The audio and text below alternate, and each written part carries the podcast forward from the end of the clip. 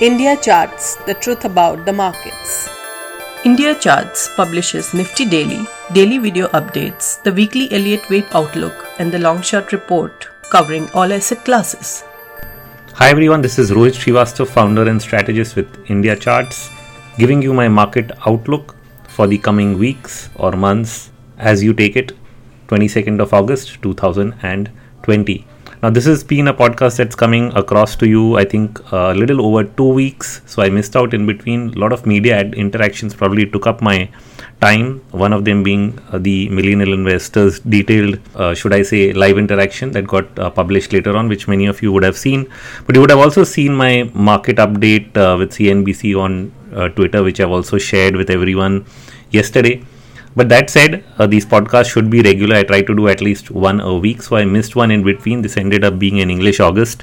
And what that really means is that uh, the market was extremely dull. Maybe that's the reason I probably missed out. There was not a lot more new to really report on, even though stocks ended up doing extremely well. So, this was a great month for mid and small cap stocks. And if you have a fair diversification between your index trading and you have some delivery investments, they probably did very, very well. But at the other hand, where your Nifty position is concerned, the Nifty ended up being flat after that initial rally into the first week of August. We ended up with uh, almost nothing happening. So, one of the things that I spoke about yesterday is like uh, whether you'll get the rotation that is needed to get the Nifty out of this range. Now, I've been saying this is a triangle consolidation phase, which means the up and down moves get narrow and narrow in a tight range, which is what you also see in terms of, say, indicators like the Bollinger Band, which are tightening and getting narrower as well. And one of the reasons, and you're always looking for what will cause those gyrations up and down, some kind of news events. This has actually been a very, very low news event month, even though you had the Fed in the last uh, part of last month. And they didn't really have much more new to add, and that's because they've already laid out the path. Also, it's been quite a while since the US has been debating its next round of stimulus, which could have been a kind of stimulant for markets in general. You are seeing the US markets do well, but they've slowed down their pace of advance, which is normal. So they're basically going back to their normal pace of advance, and that actually brings down the volatility index. So you've seen the US VIX and India VIX actually come down below the 20% mark. In fact, India VIX almost touched the 15% mark on Friday yesterday intraday but of course it's still around the 18 19 mark on a closing basis. So we are seeing it slowly drift there. I think 15 16 is what i thought would be the base or bottom end which is where you can see a bump up or increase in volatility at least short term or at least some spikes which means more knee jerk reactions. But at the in the meantime the event that could have driven the other domestic event that could have driven up and down swings inside this triangle region could have been maybe the Supreme Court announcement that has been pending now for almost a week on the telecom, you know, licensing issues, the AGR discussion. And every day it gets postponed to one more day of, uh, you know, hearing that is going on. And probably one of these days there'll be news. Now, you don't know which way it will go. See, when we actually look at news and events in relationship to the market, the way I look at it is not that you know it's going to be uh, you know negative or positive it's based on what the market structure is and right now the market structure is a consolidation and you're looking for something to break it out of that. Now, if the pattern was complete, I'd probably think the news is good enough to break us out of the pattern on the upside. If the pattern is incomplete, I would probably think the news is will cause the knee-jerk reaction from you know the top end of the range to the bottom of the end of the range one day, and then again you move up to the top end and so on. So, what will be the significance of the news to the market as a function also of where the market's own behavior is at that point of time? Uh, so there could be mixed positives and negatives out of uh, you know the announcements that come in. Some relate to the Reliance Group, uh, some of the speculation which was around, and at the same time, how much time is the government really? I mean, the you know court really going to give these companies to repay? Uh, is it going to be 10 years, 15 years, 20 years, and that could be taken significantly positive, negative, or something in between? You know, so it will have those minor knee-jerk reactions. Oh, this was good, not good, too good, a little better, worse uh, but we already know that payments have to be made, so that part is already discounted, and that's already started to have the impact of a turnaround in pricing, which is why a lot of the telecom stocks, which have become fewer in number, are actually starting to do well because pricing power coming back to uh, earnings that they can have from customers in terms of what they can price their services at. So the pricing, which was a competitive downward path for many many years, may be uh, turning around, and that's one of the optimisms driving price action in the telecom stocks per se. But yeah, the one day news event can cause them to go either way.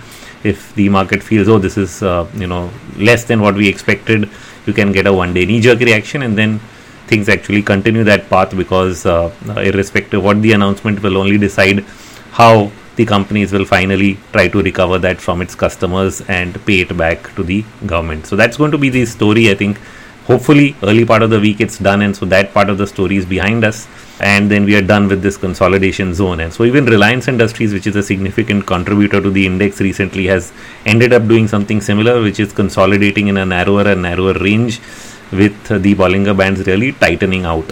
And so somewhere that consolidation comes to an end and then you break out. Usually when you have a trend it trend consolidation trend consolidation. We had something like that in even the month of may in reliance. It consolidated then it broke out and uh, it didn't really see a deep correction. Neither it has this time around. Uh, the nifty last time did a 38% retracement. This time the nifty is not even doing that. So probably 23.6 i don't know if it's even done that much. Maybe of a smaller degree which means uh, the last part of the leg of the move may have retraced that much but not all of it. And then from there once again i would expect the same pattern to go on till the pattern really concludes complete. So you are able to mark a five wave advance on a weekly or a monthly scale which is a larger time frame and once you're able to do that then probably you look for a more meaningful top or a correction like we got last year in the reliance stock between jan and march. So we are not at the end of a five year we are at the end of a third or the first of third in my understanding and so you continue to expect the same kind of price behavior going forward. So it'll be one of the stocks i'll watch for. What does it do on monday tuesday? Uh, will it get a reaction negatively because of the news event or will the news event end up being positive and then you know goes the other way and that determines what the market also ends up doing. But we should be at the fag end of this consolidation but it means that most of august is lost in terms of time value for options traders in the index. And so you didn't really make much money in the index.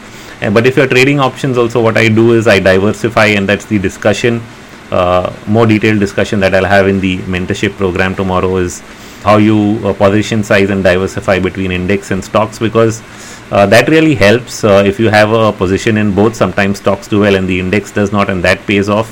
And so if you're losing on one part of the trade then you actually end up making on the other part of the trade. So that's uh, helpful and this month was good for stocks not for index. There were some times in the last month maybe in june where the index did very well. Stocks did well too but uh, some sectors maybe not. And so if you ended up having positions uh, trading positions in in sectors that didn't move so much in options then probably the index trades would have paid off and covered up for everything. So that's uh, the good thing to do is to have some spread between index and stocks always helps. Uh, especially in the options market, I'm sure it does so. Even in futures, I mean, at a broader scale, if I say I have a trading portfolio and an investment portfolio, the same happens. Is sometimes the investment portfolio, like this one, when mid caps do well, actually ends up giving you more gains than uh, the trading side. Uh, but then again, that depends. If you're lucky, some of the trades end up being in the right place uh, and not in the places that uh, don't move. So if you had some stocks versus nifty and then you had uh, holdings then you had gains on both sides as well. So a lot comes down to position management as well. So that's a complete separate discussion.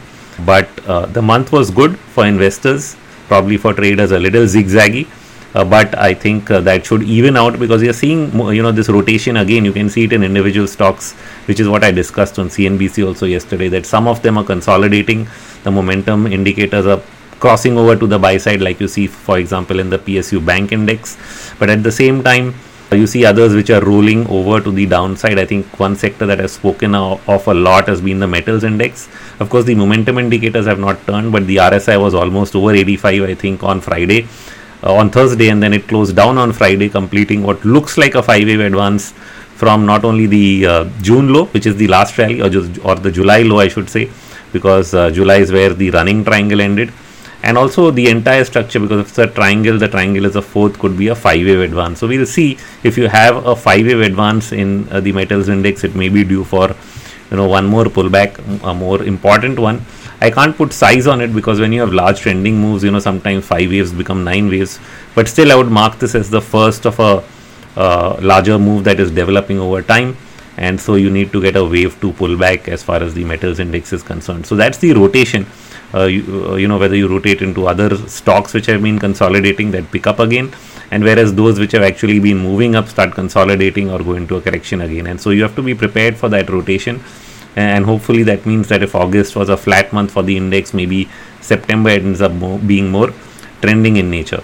Now, there have always been some uh, indicators, sentiment indicators, for example, the put call ratios that have been unfavorable to, say, US stocks, but that hasn't really stopped that from continuing ahead because what happens is uh, the PCR when I look at the put call ratio, I'm mostly looking at the open interest put call ratio in India. When I look at the volume put call ratio, it's more for a medium term trend, and the open interest put call ratio for the short term trend. And the reports uh, that mostly talk about the US PCR is mostly the volume put call ratio, which is more a medium term indicator. It doesn't play out right away, it plays out after some time, and sometimes, in fact, it plays out after a divergence so i don't watch that so closely on a day to day basis but generally it's not something you can look at and say it's going to fall tomorrow. So you know that that doesn't work. You can take it as a red flag and then look at what the charts are really telling us about us stocks. And what i thought at the start of the month was you were actually seeing rotation out of the nasdaq into other areas like the Russell, the transports, the utilities, and the bank index itself. Now, the Dow Jones Bank Index has actually not moved so much for this month. It's been pretty, pretty meager, and that's what's ended up happening even with Bank Nifty itself. But uh, the other indices in the US did actually pick up and provide support to the US market. So I ended up being right about that, that you'd get rotation and support in other sectors, and that means that you'll probably not get a big sell off in the US markets. Uh, what ended up happening was a consolidation, and then later part of August, you saw the Dow and S&P pick up again relative to the Nasdaq. In fact, the Nasdaq's not yet had any meaningful correction and each time it looks like maybe this time it will happen. All it does is it does pull back to the lower end of the range which is like towards the 40 50 day moving average and to the Bollinger bands but it doesn't break that level and then starts moving up again. So unless that happens I think we need to not preempt a bigger sell off and uh, every time you have extreme data readings well some data readings can get more extreme before they turn. So you have to look at price action. Do you see an ending diagonal pattern for example which tells you that you are reaching at the end of the curve? And if it's not a 100% ending pattern uh, with the proper symmetry between waves a b c d and e then you shouldn't really preempt another sell off. So I can't see that yet in any of the US indices. Some people have tried to draw an ending pattern on the Nasdaq, so did I, but it's not perfect. You know, because the first wave AB has a deep correction back to the lower band, whereas you know the following wave C, D, E, the D simply goes back to the 20 DMA and then finds support. So it's not got symmetry to the earlier part. Drawing lines does make it look like something, but uh, you know it has to have the proper shape uh, to be able to be something which is high confidence where you can say you know yeah this is likely going to be the scenario what can cause though a short term knee jerk reaction in the days ahead could be the dollar again i spoke about that yesterday as well in the interview and the dollar index which has been on a relentless decline has now reached its lower Bollinger Band and is completing a potential five wave decline. In fact, the euro is a better example to tell us because the euro counts more properly as maybe completing five wave advance from the previous from where it started its rally uh, two months ago. And so it will be completing its third wave. Time for a fourth wave pullback that could put pressure on maybe the commodities metals and who knows emerging markets sometimes react to a rising dollar. So that's probably where the short term volatility risk is coming from. And you've seen some volatility in emerging markets especially asia over the last two days. And i would watch out for whether that gets uh, a little steeper. And that's where i think the uh, i see the risk coming from and so whether that will push the nifty back to retest 11200 in the very short term is what i'm really going to be watching out for. Can it go below that? Well you cannot rule out that it goes to 11000 i think you see maximum options writing at 11000 so probably in a worst case knee jerk panic reaction we would probably not break 11000 uh, meaningfully uh, but 11200 looks like a good support which you've been taking uh, the last two times you draw a trend line of the last two lows and that's where you'll come to 11250 or 40 you have the 20 day moving average at 11220 and so that'll be the initial support to watch. Uh, and only if that breaks maybe it goes to 11 we don't know. Uh, but when I look at the bank nifty I get a slightly different picture uh, at the end of the week which is that maybe it's actually showing signs of picking up and maybe that becomes the support point keeping it from falling too much. So maybe there are stocks that fall enough to bring us back to 11000 but if bank nifty picks up maybe we don't really fall that much. So that's where the rotation really comes into play and sometimes a slightly broader index because bank nifty only has 12 stocks uh, and Nifty has a good uh, 30 40 percent weightage with banking, and then you have uh, you know uh, so it's got 50 stocks in there and rotation can help the index uh, you know get strength from some sectors even though there's weakness in other individual high weighted stocks so you'll watch that happening don't take uh, wouldn't be too optimistic of a big sell off. There could be still some consolidation into the coming week. Small or deep is something we have to watch and judge on a day to day basis. And one of the triggers for this rally has actually been lowering interest rates. Now we are seeing bond yields actually pick up a bit this month. The reason for that might be the inflation data. And you had a meaningful, you know, rally in bond markets, which is a decline in bond yield. So it's due for some kind of a pullback. Something I've written a note of. I, I don't know if I shared it, but it's there on the website. Uh, you can read it. I'll probably share it later, maybe after this recording is put out. Uh, the bond yield chart therefore shows, shows a potential wave to bounce back, and that means yields pick up a bit. But inflation might be more of a near term concern right now, just like RBI is saying they expect uh, inflation data to cool off in the second half. And now that we've actually had, and you know, uh, good monsoons because uh, uh, rains are really going on everywhere. Of course, showers are heavier in some regions, but on, on in general, uh, the reading so far is 104% above normal, which means that you will expect normal or good agricultural output into the year end. And what that means is that the food pressure, at least food price pressures that were there, that have been showing up in data, some of it may be related to the lockdown and uh, the supply uh, constraints that were there.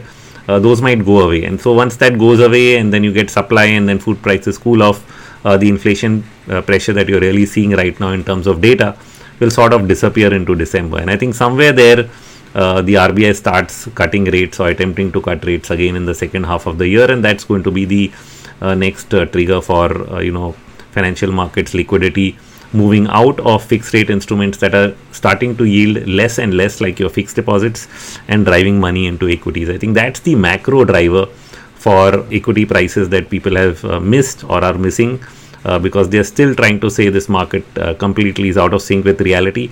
Well, I thought the markets were out of sync of, with reality more than a year ago when economic data was bad, not just in India but around the world, slowing down in UK, slowing down in Europe altogether, and China. Uh, by December, you almost had growth going uh, close to negative in some parts of the world. Uh, so almost a near recessionary reading. The only thing were financial markets were still holding up because of repo auctions and mostly US liquidity that was uh, created after October of last year.